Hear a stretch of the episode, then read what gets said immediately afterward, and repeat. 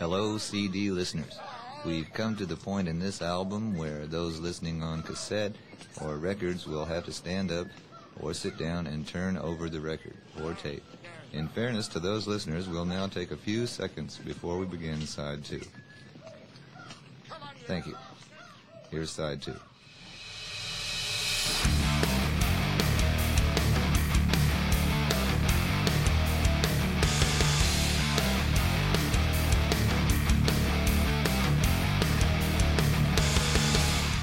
Tässä Kasarilaps podcast-jaksossa tehdään tribuuttia ja kunniaa vuonna 1989 ilmestyneelle John Paynein mestariteokselle Full Moon Fever. Omalla tavallaan epätodennäköinen menestyjä ajassa, jossa tuon kaltaiset levyt vaan eivät olleet ihan täysin kotona, mutta tuo oli. Miksi näin, sitä pohditaan tässä jaksossa. Mun nimi on Vesa Wienberg, tämä on Kasarilaps podcast. Tervetuloa matkaan mukaan!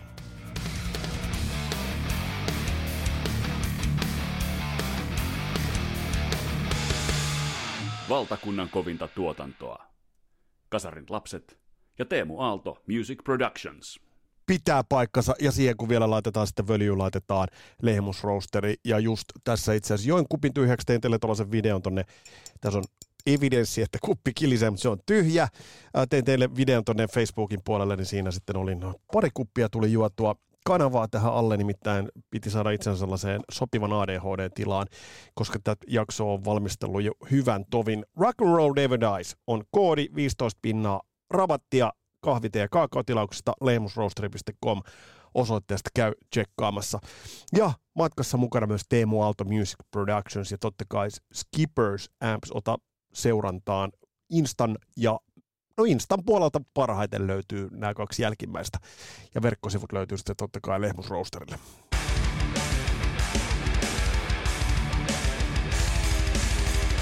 Ja vaikka tässä nyt laitetaan vähän tätä jaksojen rytmitystä laitetaan uusiksi, johtuen tuosta mun itse asiassa aivopieru aha-elämyksestä alkuviikosta, kun yhtäkkiä tajusin, että mitä hittoa Metallikan ja Maidenin settilistat pitää käsitellä. Ja kiitos kaikista kommenteista, mitä on tullut ja kuunteluista noiden osalta. Ja seurataan vähän, miten nuo rundit jatkuu, varsinkin Maidenin osalta. Ja tätä kuunneltaessa, ainakin tehtäessä on pari päivää aikaa tuohon Maidenin keikkaan. Lykkyä pyttyyn ja hyvää keikkaa kaikille, ketkä sinne menitte tai olette menossa. Varmasti ikimuistoinen keikka tuli. Se on mielenkiintoista miettiä, miten paljon tuollakin keikalla tulee olemaan meidän neitsyytensä menettäviä ensikertalaisia. Sitä nimittäin ei unohda ikinä. Ja nyt sattumoisin, kun tuolla keikallakin lähdetään liikkeelle Code Somewhere in Timella, niin eihän sitä hetkeä unohda ikinä, kun se Code Somewhere in Time lähti 86 Helsingin Jaallissa soimaan ja se muutti osa, isolta osalta ainakin meikäläisen elämää. Muista ajankohtaisesta aiheesta sen verran, mitä tuleman pitää pari sanaa nopeasti ennen kuin sukelletaan tämän päivän pihviin, tämän jakson pihviin tulevista jaksoista ensi viikolla meillä tulee mittava, tai tällä viikolla, riippuu vähän miten päin tämä nyt käsitellään ja käännetään. Ja tarkalleen ottaen, minä päivänä tämä tulee ulos, sitä käynyt, en tätä tehtäessä ihan tarkasti tiedä. Me otetaan puoli seiska ohjelmasta tutun Mikko Kekäläisen kanssa otetaan käsittelyyn Lars Ulri. Tarkastellaan metallikan tuotanto vähän niin kuin rumpu jakkaran takaa katsottuna. Käydään levylevyltä lävitse ja pohditaan sitä, että miksi Lars Ulrihista tuli Lars Ulrich.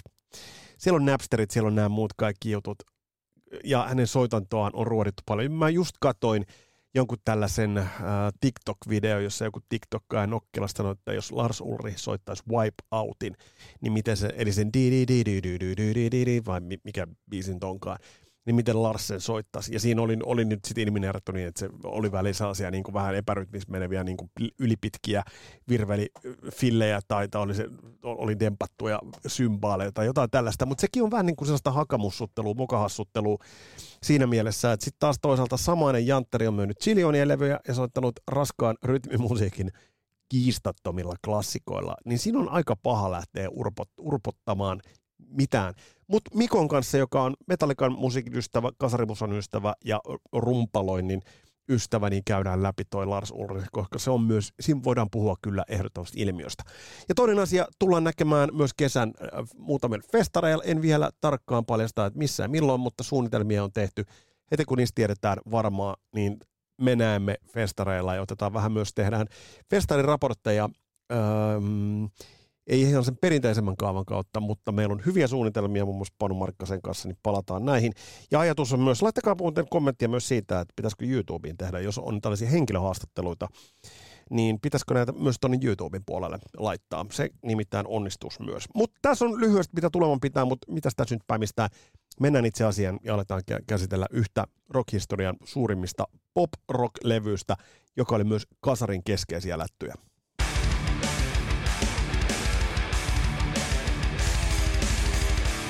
Mä itse törmäsin Full Moon Fever-levyyn vaihto aikana. Kyllä nyt tässä kohtaa sovitaan jo, että myös Diedin, kun saa ottaa drinkin ja hörppyn, niin myös tässä kohtaa saa ottaa. Ja otetaanpa, sihautetaan, mitä mulla on muuten tällä, tällä hetkellä. Vishu ananas, aivan saatanan pahaa. Siis ihan niinku törkeän pahan Esossista. Törmäsin äh, Full Moon Fever-levyyn, ja se oli siinä mielessä kuvaavaa, ja se oikeastaan antaa leimaa tuolle koko levylle, että – se oli levy, josta sinä aikana mun ei olisi, ja mun kaltaisten mun friendien silloin ei olisi pitänyt tykätä. Miksipä näin? No mä vähän avaan.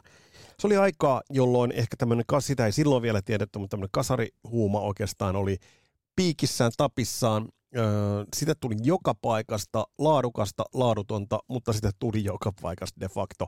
Eli, eli hard rockia. Metalliksi mä en sitä kutsuisi, mutta sitä tukkametallia tuli joka paikasta edelleen soitettiin Def Leppardin Hysteriaa, soittamalla soitettiin. Ja tässä kohtaa muuten Hysterialla ja Full Moon Feverillä on ihan selkeät yhteneväisyydet, sukulaisalbumeita voidaan sanoa. Niin Tom Petty ei ollut mitään sitä, mitä siihen aikaan, mikä oli niin kuin, kuumaa hottista meidän porukalle. Nariseva ääninen kaveri, joka soitti tuollaista pop-rockia, mutta silti se penetroi kaiken läpi. Se tuli rock rockmusaa soittavista radioista.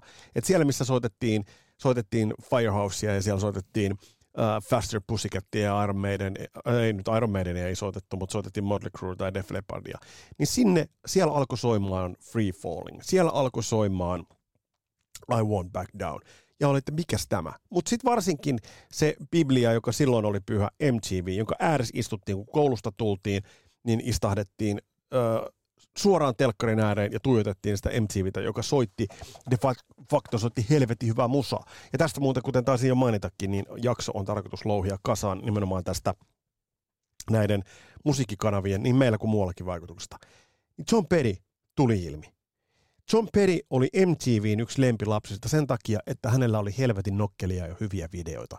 Sitä ei silloin tiedetty, että monet näistä videoista olivat John Perry and the Heartbreakersin videoita, mutta visuaalisesti, vaikka John Perry ei ollut, uh, jos nyt laitat, lait, lait, lait sen aikaisen Brett Michaelsin ja John Perry rinnakkain, niin, niin uh, John Perry ei ollut järin näyttävä, mutta ne videot oli helvetin tyylikkäitä. Ja se oli siinä MTV-rotaatiossa, se oli tosi isosti äh, esillä. Ja ne biisit tuli tutuksi sitä kautta. Ne soi radiossa, koska ne oli rock ystävällistä musaa, mutta ennen kaikkea, minkä tullaan tässä huomaamaan, kun käydään tuo levy läpi. Ja kerrotaan tämän jakson oikeastaan tuommoista agendasta, että otetaan kohta vähän teidän kommentteja.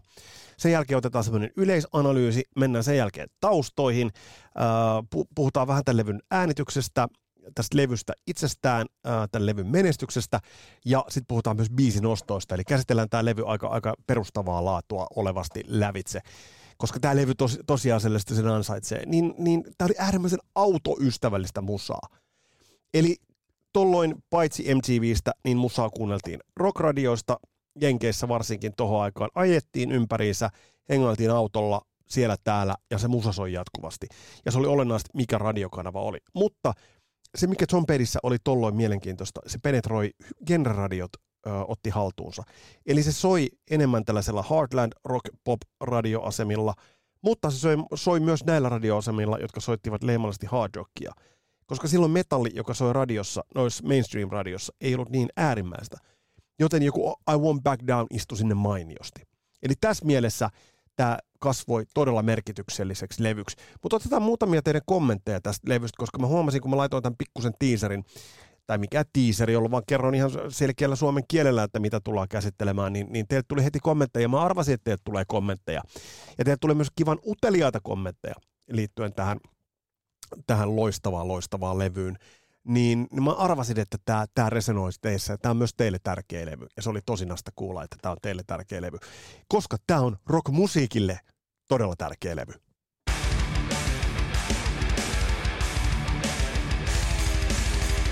Janne Romppainen kirjoittaa, että onhan tämä kyllä aivan mahtava levy, ja nämä siis tuolla Kasarilapset Facebook-ryhmässä. Jos et ole vielä siellä, niin mene kipin kapin, ja toisaalta ota myös Spotifyssa seurantaan. Laita siellä se tykkää tai seuraa linkki, niin saat aina ilmoituksen uusista jaksoista. Janne Romppainen sanoi, että onhan tämä kyllä aivan mahtava levy. Paljon tuli kuunneltua varsinkin aikanaan, kun John Pennin musan löysin. Peristä on myös sanottava, että sävelkynä säilyy terävänä, viimeksi jäänyt bändilevy Hypnotic Eye on mielestäni todella hyvä sekin. Ja mainittakoon myös, että Mike Campbell ja Dirty Knobs kantaa soihtua kirkkaasti omilla ansiollaan. Uh, tsekkaa, jos et usko, albumit Reckless Abandon ja Extern- External Combustion. Ja tästä käynnisti mielenkiintoinen keskustelu, koska teissä on todellisia Zombedin asiantuntijoita. Teemu Toropanen laittoi sitten siihen, että kyllä, Hypnotic Eye top 5 levyjä pedin katalogista. Ja sitten tosi mielenkiintoisen pointin Teemu laittoi tuohon, että Campbell, eli siis Mike Campbell – uh, Heartbreakersin kitaristi jatkaa sillä loppuaikoin ruutsimmalla meiningillä. Hepu lauluani on samalta sektorilta perin kanssa. Liekö se syynä, että hän ei koskaan laulunut taustoja, vaikka selvästi osaa laulaa? Se ilmeisesti ainakin yhtenä syynä siihen, että peri käytti elässään veto-oikeuttaan eikä antanut Kämpelle julkaista soololevyä. Tuo on mielenkiintoista. Ja sitten um, Heikki muun muassa laittaa, ja tämä on itse asiassa hyvin kuvaava kommentit kokonaisuudesta, ei käsitystä, mutta pitää ottaa kuunteluun. Ja aivan helvetin hienoa, jos näiden myötä me kaikki otetaan uutta musaa kuunteluun, koska myös mä oon ottanut näiden jaksojen tehdessä, mä oon ottanut uusia, itselleni uusia artisteja syvempään tsekkaukseen. Heikki jatkaa, että John Petty on jäänyt etäiseksi suuruudeksi on ymmärtänyt, mihin tuotanto on valtava ja arvostettu. On totta. Ja Toni laittoi, että pedi tulee mieleen paikoin tästä uh, Thunder-kitaristi Luke Morlin uusimmasta singlestä. Ja kyllä joo, otin tyyppiä. On sama, on, on. On todella. Masa laittaa, että tämä oli huikea levy, mulla oli C-kasetella toisella puolella ja John Mellencampin American Fool toisella. Sitä kuunneltiin sen verran, että vielä tänä päivänäkin muistuu aina levyltä, mikä biisi tulee seuraavaksi. Sitten Masa laittaa yhden tällaisen, että Running Around Dreamista yhden jutun, mutta mä säästän sen tuohon, kun toi biisi käsitellään. Uh, Jani Korho laittaa, että 5 kautta 5 albumi, täynnä hittejä. Jeff Linnen tulo mukaan oli hyvä juttu, tuota sopii tähän biisimateriaalin todella hyvin, koska uudisti vähän pelille tuttua Heartbreaker soundia. No näin todella, todella tekee. Ja samat tuo teki sitten Into the Great Wide Opening, mutta se kuitenkin taas selvästi Heartbreakers-albumi. Kyllä, ja tämä on yksi juttu.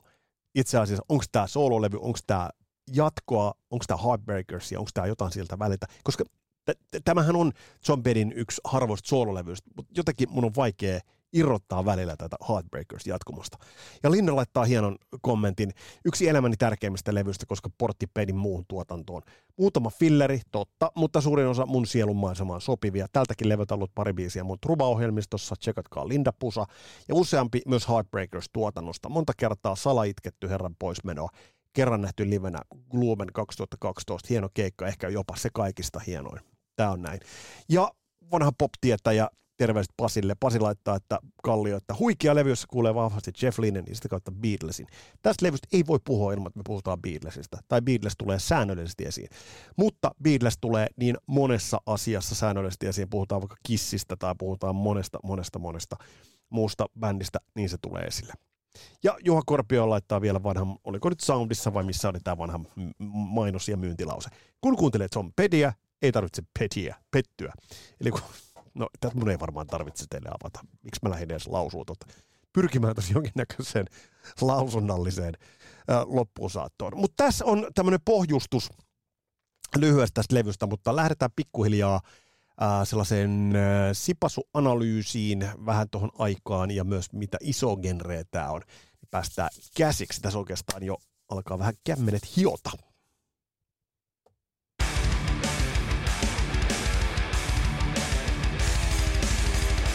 Mikähän miettimistauko tuossa oli tällä koneella. Um, todettu jo Jeff Lynnen kautta tähän tuli noin Electric Like Orchestra-vaikutteet, myös Beatles ui tähän. Uh, tätä levyä, kun analysoidaan, niin kannattaa ja pitää ja tulla ja pidetään mielessä uh, myös biisit, mutta totta kai soundit ja se ote tähän musaan. Ja myös videot ovat erittäin tärkeä, koska ne ovat säilyneet, John Pennin videot ovat toisin kuin monella aikalaisella, John Pennin videot ovat kestäneet aikaa yllättävän hyvin. Ja se, mitä mä tarkoitin sillä, että tämä on ajassaan epätodennäköinen menestyä, niin kuin tuossa alussa totesin jo, niin, niin tämä souti monella tapaa soundillisesti vastavirtaan, vai sousiko sittenkään? Mä puhun nyt sellaista hard rock hötöstä, jossa mä itse lilluin silloin, mutta se, mihin oikeastaan, mihin Tom Petty kytkeytyi, niin on, on tällainen käsite kuin Heartland Rock. Eli se on äh, vähän roots-vaikutteinen äh, rock, genre, rockin muoto, jossa on vähän tämmöinen blue collar, vähän tällainen duunaritausta soundi.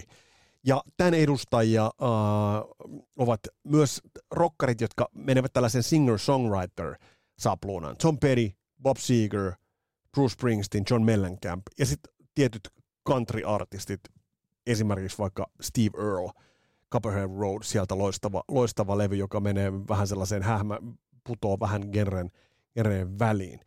Eli tämä on iso Amerikanaa, tämä on iso Amerikan soundia, jos on tosi vahva kourasu.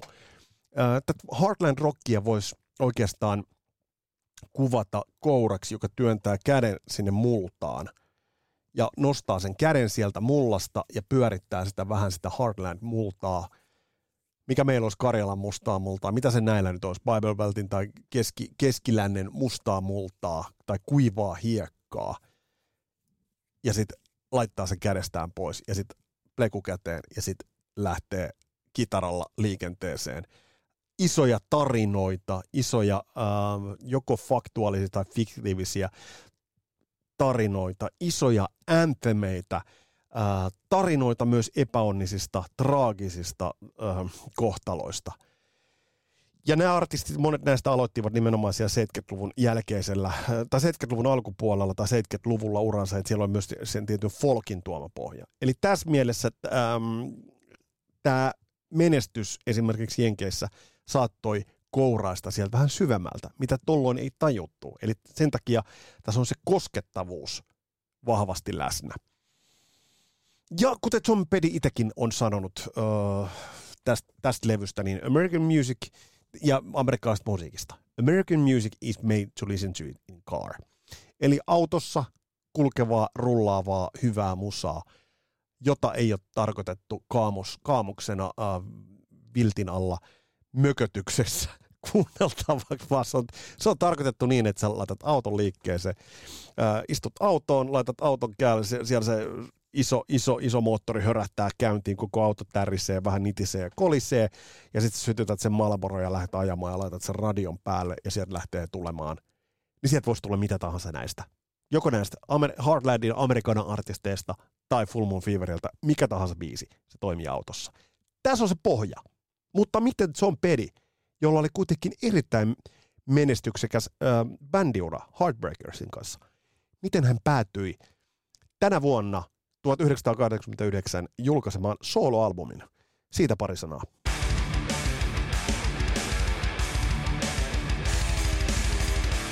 Nimittäin syytä äimistelyyn tämän Full Moon Fever ja nimenomaan sen kanssa, että tuo John Pettyn sololevy löytyy Petty bändistä, eli, eli Petty and the Heartbreakersista.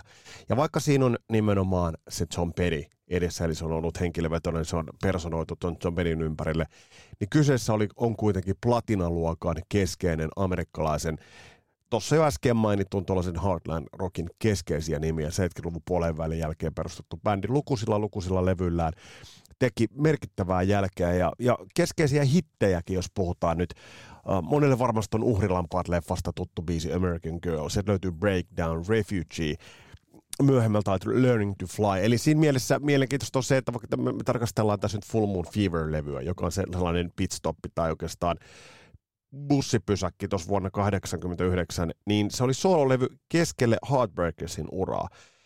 Ja se, että Tom Petty lähti tekemään – sololevyä tuossa vaiheessa, niin se ei, se ei ollut ihan ok Heartbreakers muusikoille, muille muusikoille. Kitaristi Mike Campbell on, on nimi, jota tässä kuljetetaan ihan tietoisesti sen takia, että Mike Campbell sitten kuitenkin, no kerrotaan ihan kohta tuota pikaa, mihin Mike Campbell lähti, lähti sitten ja, ja miten keskeinen hahmo hän on tässä Full Moon Feverissa. Mutta kuitenkin, äh, kun mä oon kuunnellut nyt tot Tom Petty and the Heartbreakers. Mä en tiedä, mistä mulla tulee se, että se on jollain oudolla tavalla mun mielessä ja mun korvissa se soi tällaisena Foo Fightersin esiasteena.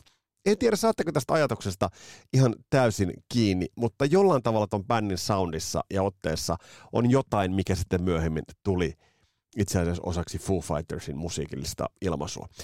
Mutta John Perry oli kuitenkin jo sit, ähm, ystävystynyt ja ollut tekemisissä melko nimekkään kaarten, eli Traveling Wilburys muodostui siihen. Ja tässä oli Jeff Lynne, Electric Light Orchestra-legenda, tässä oli George Harrison, tässä oli Bob Dylan, tässä oli muita muusikoita. Ja totta kai, koska John Petty oli lauluntekijä ollut Heartbreakersissa, hänellä oli tällaista niin sanottua leftovers-kamaa ää, laatikon, aina sanotaan, että pöytälaatikon pohjalla. Katsotaan, mitä muuta löytyy muuta pöytälaatikosta. Kertokaa, täältä löytyy tämmöinen liina, jolla voi pyyhkiä skriinejä. Täältä löytyy kapo. Täältä löytyy tämmöinen viritystyökalu. Ja täältä löytyy kaikenlaista sellaista, mutta yhtään pari mikrofonia täältä löytyy. Laitetaan kiinni. Ei sieltä mitään järkevämpää löydy. No nyt tiedätte sen. Mutta Tom Periltä löytyy muun muassa Damn the Torpedoes-levyltä ylijäänyttä kamaa, biisimateriaalia jota hän sitten alkoi, alkoi kehitellä. Ja tämä kaikki tapahtui Heartbreakers-kitaristi Mike Campbellin autotallissa. Eli siinäkin mielessä on mielenkiintoista, että tässä kuitenkin Mike Campbell oli mukana ja soittikin. Levyllä oli isossa roolissa ja oli videollakin isossa roolissa. Mm, mutta tämä oli silti... Äh, tämä oli silti Tom Pennin soololevy, ja tämä närästi vähän sitten muuta, muuta kyöriä. Ja tässä katsomus on nyt huomattavaa se, että John Pennin soolourat ovat lyhyisi, lyhyitä, stint, lyhyitä stinttejä tässä väleissä, eli Heartbreakers jatkoi kyllä tämän jälkeenkin, ja jo seuraavalla levyllä Into the Great Wide Open. Mutta yhtä kaikki, tässä kohtaa John Penny pysähtyi ja alkoi kehitellä äh, Jeff Linnen kanssa – äh, materiaalia autotallissa, ja nimenomaan Mike Campbellin, eli Heartbreakers-kitaristin autotallis. Tämä on musta ihan hauska, hauska juttu. Mm, levyyhtiöt ovat kiinnittyneet aina oikeastaan, ja tämä musa-business ovat, niitä täytyy kuljettaa rintarinnan oikeastaan John Pedin kanssa, koska John Pedillä on ollut urallaan monia, monia kohtia, missä hänellä on ollut, ollut pikkasia kohtaamisia musiikkiteollisuuden kanssa. Tässä vaiheessa hänen levyyhtiönään, ja kun katsoo tästä levystäkin, mikä itsellä on, on valitettavasti on, on CD, Bonds pitäisi tämä niin MCA Records löytyy, toi levyyhtiönä löytyy tästä. Eli uh, äh, MCA levyyhtiölle tämä tehtiin. Ja MCAin yksi pomoista oli Irving Azoff. Ja jos toi nimi soittaa kelloja, niin ei ole ihme. Nimittäin hän on kaveri, joka oli Eaglesin managerina ja erittäin tärkeä hahmo Eaglesin uran rakentamiselle. Hän oli se hahmo, joka myös turvasi Eaglesia monessa kohtaa, kun kaverit tötöilivät esimerkiksi aineiden kanssa, mutta Irving Azoff oli kuitenkin sitä managementtia, joka sitä lämpimän officen porukkaa, joka itse asiassa oli olennainen Eaglesin uran kannalta. Mutta tässä kohtaa, kun John Petty alkoi sanoa, että hänellä on soolomateriaalia ja tekee sitä Jeff Linnen kanssa, niin Irvin Azoff oli ilmoittanut, että ei julkaista, koska en usko tuohon materiaaliin ja sen potentiaaliin. Eli tämä oli itse asiassa törmätä jo tässä vaiheessa sellaiseen obstaakkeliin ja esteeseen. Mun on ehkä jollain tavalla helppo ymmärtää se, että um, John Petty tekee raakoja demoja, lähtee niitä työstämään, autotallidemoja, ja sanoo, että mä haluan tehdä soololevyn, sulla on menestyksekäs bändi siinä taustalla, niin, niin tässä kohtaa Irving Azoff totesi, että ei käy. Mutta onni onnettomuudessa oli se, että Irving Azoff, joka ei siis uskonut tämän levyn potentiaaliin, että sitä edes kannattaisi tehdä, hän siirtyi tehtävästä pois ja levyyhtiön uusi johto päätti julkaista tämän levyn. Ja kaikki oli tässä kohtaa, tie tähtiin oli valmista. Mutta ähm, kuten todettua, niin tämä levy myös närästi itse asiassa äh, Heartbreakers-muusikoita. Ja tässä on kiintoisa story se, että esimerkiksi tiettyjä biisejä sittemmin Heartbreakersin muusikot ovat kieltäytyneet soittamasta livenä, koska ovat todenneet, että tulee vaan se fiilis, että he ovat coverbändi ja näin loistavia biisejä. Mutta lähdetään vähän tarkastelemaan tätä levyn äänityksiä ja vähän, että, että miten tätä levyä työstettiin ja mitä alkoi itse asiassa narulla kertyä.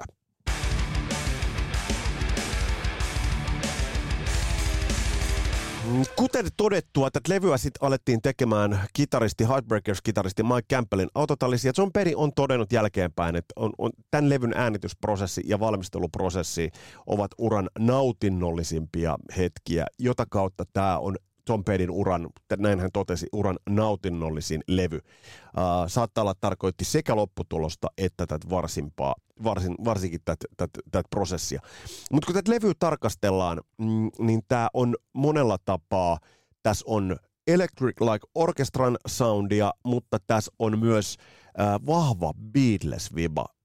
Ja kun lähdetään katsomaan näitä, näitä biisinostoja, niin sen huomaa hyvin, että minkä takia, minkä takia näissä on, on se vahva sellainen Beatlesmäinen viba. Se tulee paljolti myös esimerkiksi laulu, laulusoundeista ja siitä, miten stemmat on tälle, tälle levylle juoksutettu.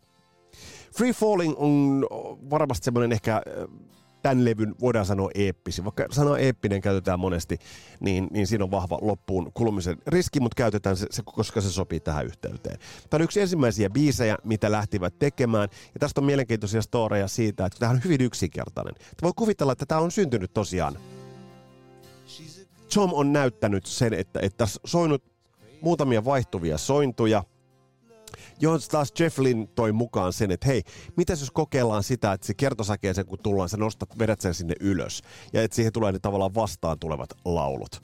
Ja tää, tää on äh, hieno, hieno tämä kertosä. Eli tästäkin, tässäkin tapauksessa on, on lukenut storeja, että Jeff Lynn tosiaan teki muutamia pieniä sointuvaihtoja – joilla sitten yhtäkkiä vaan John Petty sanoi, että hei nythän tämä rullaa. Eli tämä on, tää on ollut ihan semmoinen, mitä se on lähtenyt strummaamaan, ja Jeff Lynn tulee ja sitten tekee tämän kertsin. Ja tässä kohtaa idea oli se, että nosta se laulu sinne ylös, ja sinnehän se meni.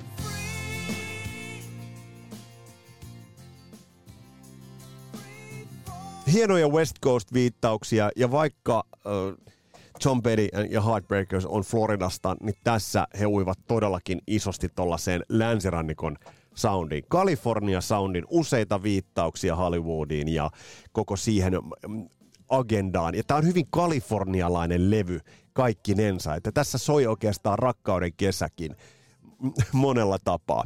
Mutta kun mennään eteenpäin itse asiassa tot, levyä, niin tässä on yksi semmoinen kappale, josta on itse asiassa tullut, melkein voisi sanoa, että toinen, toinen anthem, eli ensimmäinen biisijulkaisu, sinkkujulkaisu, I Won't Back Down. Tätä kappaletta on, on hyvä tarkastella senkin kautta että tämä oli aika pelottava biisi Tom Pettylle itselleen. Tässä taustalla oli hänen talonsa, hänen perheensä talon kohdistunut tuhopoltto. Kaikki tuhoutui, kitarat, kokoelmat ynnä muut, ynnä muut tuhoutuivat, ja tämä biisi on tehty siitä. Ei ihme, että tästä on tullut myös semmoinen taistelu anthem, että käytetään urheilutapahtumissa. Tästä on se upea, upea kohta, kun John Penny kuoleman jälkeen se iso yleisö laulaa tätä tässä on nyt niitä, niitä lauluja, tässä on niitä isoja kitaroita, nämä kitarat. Tämä levy on itse asiassa loistava oppitunti kitaroiden äänittämiseen. Upeita, upeita äh, stemma, harmoniakuljetuksia ja noita kitaroita, monikerroksia kitaroita, ja se mihin viittasin Masan toteamana, niin, niin tästä on nyt vaan todettava se, että mm, mm, mm, Mm, tässä on todella makeat nämä kitarat, jotka soivat. Öm, tässä musavideossa on koko kööri, siellä on Ringo Starrit ynnä muut, siellä on myös Mike Campbell. Ö, ja tässä biisissä tämäkin on, on sitä samaa kertomaa ja samaa traditiota kuin on toi itse asiassa Free Falling. Tästä Tom Petty on kertonut, että biisi kahdessa tunnissa ja yhdeltä istumalta tämä biisi syntyi. Äänittäjät pitivät taukoa. Sitten Jeff Lynn ja Tom Petty menivät studiohuoneeseen samaan aikaan, kun äänittäjät pitävät taukoa – Ää, ja kun äänittäjät tulivat takaisin, niin heillä oli uusi biisi valmiina. I won't back down. Ja se kuuluu tästä. Öö, ja tähän mielenkiintoisia tarinoita tähän biisin äänittämiseen liittyy muitakin. Tästä John Petty on kertonut, että äänitettäessä hän oli paha flunssa. Ja George Harrison oli käynyt ostamassa inkivääriä. Apteekista kadun toiselta puolelta, joku tällainen vanha brittiläinen tapa. Mutta nämä kitarat soi tästä todella hienosti, ja vaikka tätä ei monella tapaa tätä levyä Full Moon Feveria mielekkäin isoksi kitaralevyksi, niin kannattaa tarkastella kitarasoundeja, äänitysteknisiä juttuja. Esimerkiksi tässäkin biisissä vaikka virveliä, että miten kuulee selvästi, että sinne on äänitetty komppi taustalle. Ja kun tulee tää, esimerkiksi toi tan tan tan tan, niin sinne, siellä on komppi taustalla ja siihen on päälle äänitetty se virveli. Ja näitähän just katsoin hiljattain tällaisen dokumentin Queens of the Stone Agein levyn äänityksistä, jossa esimerkiksi on äänitetty niin kuin erikseen rumpuja siten, että sinne on äänitetty, Dave Grohl on soittanut rumpuja siten, että erikseen, eri kerroilla on äänitetty rummut, eri kerroilla haitsut ja muut. Eli ne on niinku tavallaan kahdessa leijerissa laitettu kasaan. Tältä levyt kuulee paljon tällaisia samanlaisia asioita. Ja tästä biisistä vielä, tähän on poliittinen taistelulaulu myös. Sekä George Bush että Donald Trump ovat yrittäneet itse asiassa käyttää tätä biisiä. Ja, ja tähän John Petty on sitten niinku aika niinku nasakasti puuttunut. Ja sitten kun Al Gore hävisi George Bushille vaalikamppailuun, niin tästä on makea story, että John Petty oli mennyt Al Goren luokse ja käy, soittanut tämän biisiä akustisesti. Eli, eli käynyt soittamassa akkarilla tämän sitten hävinneelle ja vähän niin kuin tsempatakseen. Eli toi, toi on niin kuin siinä mielessä, se kertoo ton biisin valtavasta, valtavasta voimasta. Mutta täältä levyt löytyy hei paljon muutakin. Otetaan vähän, vähän tuntumaa siihen.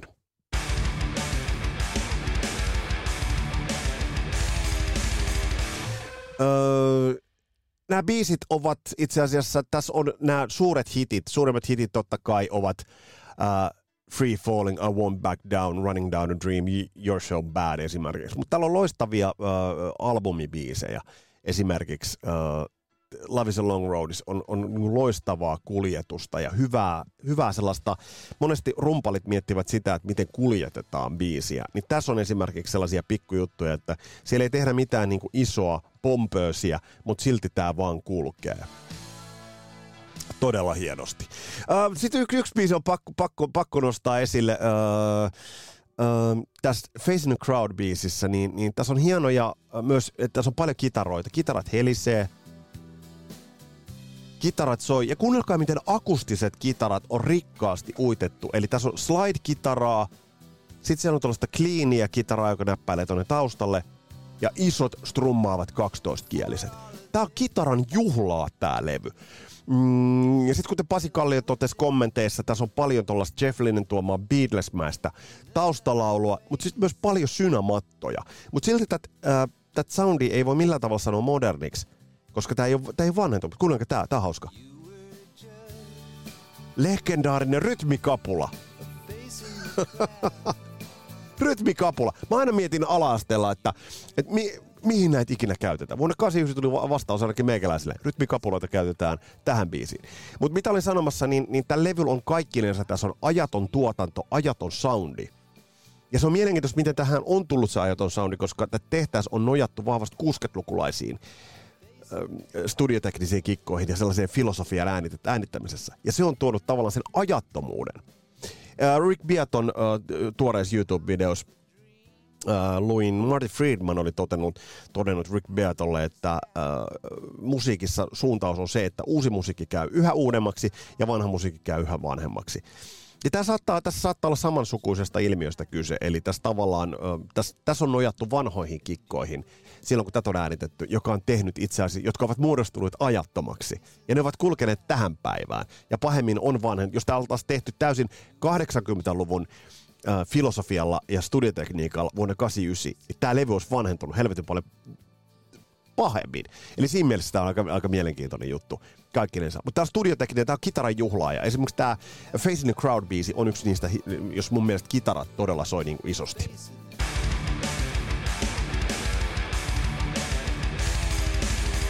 Videot on iso juttu myös John Penny Full Moon Feverin osalta.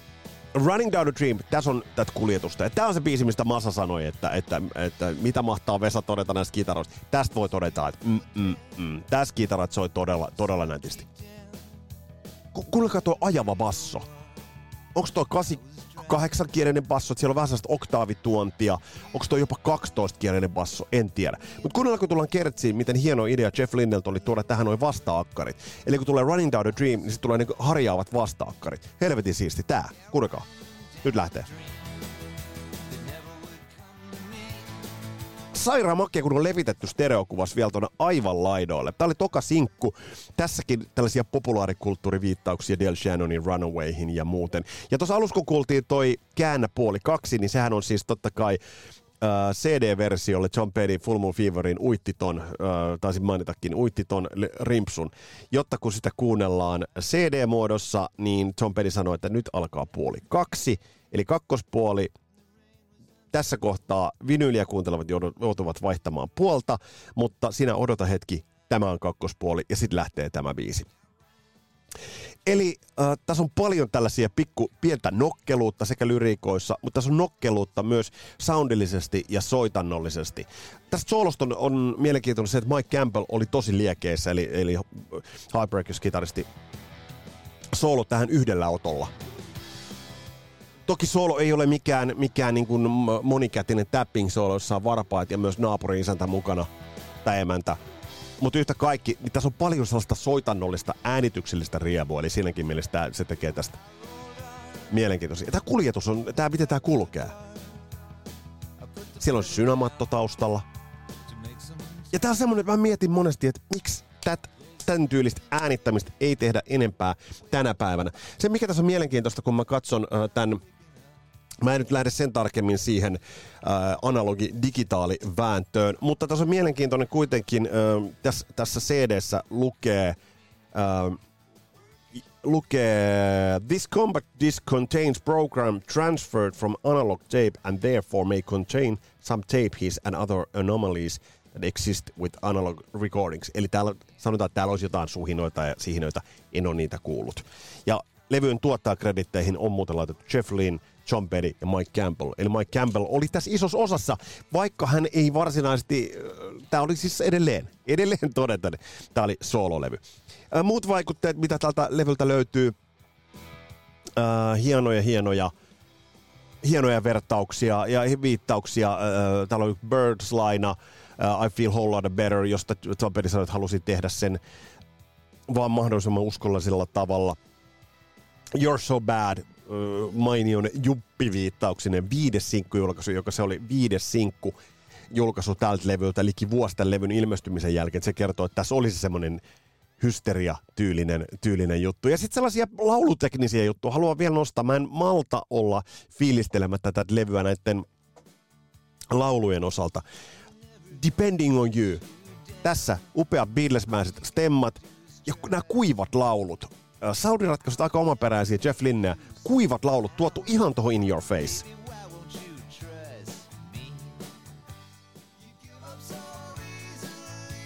Hienosti se laulut. Ehkä tässä jotain Weezeriäkin on. Onko? Eli tässä on loistavat leikat, loistavat bangerit, mutta tässä on sitten erinomaisen loistavat myös nämä albumiraidat. Ja se tekee tästä Full Moon Feverista mun mielestä täydellisen albumin täydellisen albumin. Katsotaan vähän menestystä. Millaista menestystä ja vähän noita lakikiistojakin, mitä, mitä tämä sitten poiki, tai oikeastaan, että mitä tämä levy, no joo, kyllä tämä levykin poiki, mutta mitä tähän aikaan John Pettykin liittyy.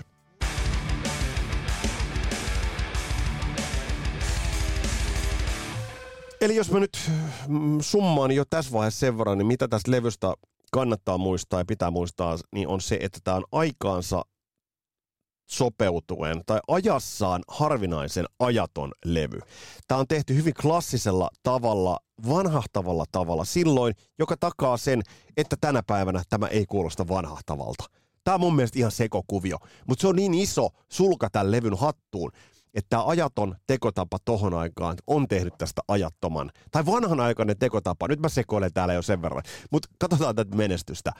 Ää, kiistaton ihan kiistaton. Billboard-listan sijoitus kolmonen, viisinkertaista platinaa. Vaikka Heartbreakerskin oli tehnyt kovaa jälkeä ja oli platinan myyntiin yltänyt bändi, niin, niin tämä meni välittömästi. Tämä meni sekä kritikoiden sydämiin että ostavan yleisön sydämiin. Ja siinä on oikeastaan tämän levyn toinen nokkeluus. Tämä oli helppo, mutta tämä oli samaan aikaan vaikea. Tämä noterattiin isona levynä jo ilmestyessä, ja tämä on pitänyt paikkansa mun mielestä helvetin hyvin sen jälkeenkin. Ja on jotenkin naurettavaa tällaista Irving Azoffin dissausta etukäteen, että ei, ei, ei tulla tätä tekemään, että tässä ei ole potentiaalia. Uh, tämä pääsi väkevään MTV-rotaation, ja siihen on tietysti syynä se, että no, muistan itsekin, kun vaihto aikana – nämä tulivat MTVllä todella tutuiksi. Mutta siellä vilahteli sitten muitakin videoita, mietin, että mitä ne muut videot oli. Niin sitten minä olen, olen oppinut huomaamaan, että, että Heartbreakers teki erinomaisia, todella hyviä videoita. Ja sama itse asiassa, kun pätee näihin Full Moon Feverin videoihin, ne on erinomaisia rock-musiikkivideoita, niitä kannattaa katsoa ehdottomasti. Ja tosi väkevä MTV-rotaatio, uh, mutta sitten uh, John Petty ajautui tällaisen lakikiistaan MCAin kanssa, eli levyyhtiön kanssa. Ja tässä oli nyt tämä tyypillinen kuvio, että MCA kietas 9 pinnaa, John Petty sai 10 pinnaa. Nämä luvut nyt vähän vaihtelee. Mutta Tom Pettystä on sanottava, että hänen omassakin taloudenpidossa on ollut isoja ongelmia. Hänellä on ollut paljon velkoja. Ja kun hän tuli siihen kiistaan sit MCAn kanssa, niin hän juristiensa kanssa teki sen päätöksen, että hän haki itsensä konkurssiin, jolloin kaikki sopimukset juridisesti raukesivat sikäläisen lainsäädännön mukaan. Ja näin hän voitti oikeudessa ja pääsi tekemään sopimuksen uudelleen. Ja sitten tämä muutti muun muassa sopimuksia isommassakin kuvassa. Ja tämä ei ole ainoa kiista, mitä hänellä on ollut sitten musiikkiteollisuuden kanssa, että on ollut, ollut jo vuonna mm, 81, 82, 80-luvun alussa joka tapauksessa oli kiista myös musiikkiteollisuuden ja oikeastaan jälleenmyyjien kanssa, koska Tom Petty and the Heartbreakersin mielestä jälleenmyyjät itse asiassa hinnoittelivat heidän levynsä liian alas. Eli se hinta, mitä silloin maksettiin, niin meni, he menivät sellaiseen hintakategoriaan, mihin sitten taas John Petty ei ollut tyytyväinen. Eli täällä on ollut monenlaista hänellä jo varhain. Ja, ja tämä on itse asiassa värittänyt hänen uraansa. Ja mikä nyt oikein on käsittänyt John Peristä, niin hänestä ei myöskään tässä mielessä tullut mitään multimiljonääriä ihan sen takia, että hänellä on ollut esimerkiksi omassa talous, taloudenpidossakin pikkasen vaikeuksia. Mutta yhtä kaikki, kaikki äh, tässä kohtaa John Perry voitti MCAin, pääsi uuteen parempaan sopimukseen ja sitten tekemällä tällaisen Greatest Hits-levyn hän pääsi itse asiassa irti tosta ja pääsi uuteen sopimukseen. Eli loppu hyvin, kaikki hyvin voidaan sanoa, mutta ehdottomasti voidaan sanoa niin, että loppu, loppu oli sikäli erinomaisesti, koska tuloksena oli yksi rock- ja pop-historian merkittävimmistä levyistä.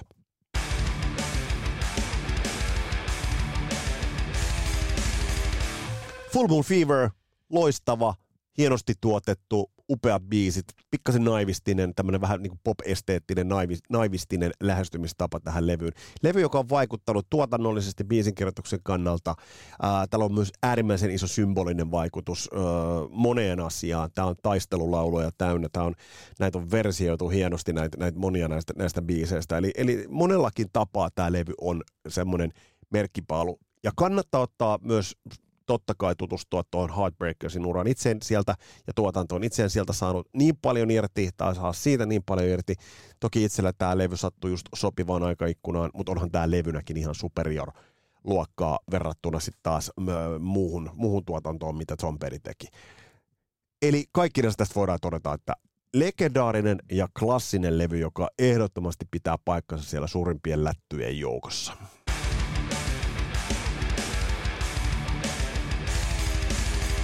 Tässä oli tämänkertainen blastaus Full Moon Feveristä. Ja on pakko muuten sanoa, että tuossa kävin vähän yöelämässä pyörähtämässä muutamia teitä, teitä kasarilapsia siellä näinkin. Ja kiitos keskustelusta, kiitos palautteesta. Upea saada teidän kanssa käydä näitä keskusteluita myös face to face. Ja tuli hyviä vinkkejä. Tuli myös eräältä, eräältä kuuntelijalta viesti, että ja toivetta, että näitä saagoja sekä syltytehtaita tehtäisiin lisää. Ja, ja niitä on tulossa lisää. Sekä saagoja että syltytehtaita, mutta lisää on tulossa myös muitakin. Ja muistutan edelleen siitä, että tämän jakson jälkeen seuraavissa jaksoissa meillä on käsittelyssä itse Lars Ulrich ja hänen, hänen tuotanto, tuotannollinen lähestymistapansa itse asiassa Metallikan ja soitannollinen lähestymistapansa. Ja tot, tot jakso on odotettu paljon. Ja tuskin maltan itsekään odottaa, että Mikko Kekäläisen kanssa päästään vähän Lars Ulrichia puimaan. Ei dissaamaan, vaan puimaan ja käsittelemään. Ja edelleen, kuten mä oon tässä jaksossa ja aikaisemminkin sanonut, Metallica on todella kovastikissä. Erittäin hyvässä kondiksessa ja se on helvetin kiva nähdä. Se on todella kiva nähdä. Hei, tässä oli tämänkertainen Kasarilapset podcast.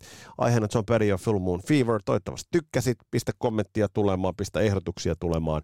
Ja ennen kaikkea käy ostamassa Lehmusroosterin loistavia kahveja osoitteesta www.lehmusroosteri. Mun nimi on Vesa Winberg. Tämä on Kasarilapset podcast. Palataan astialle. Moro!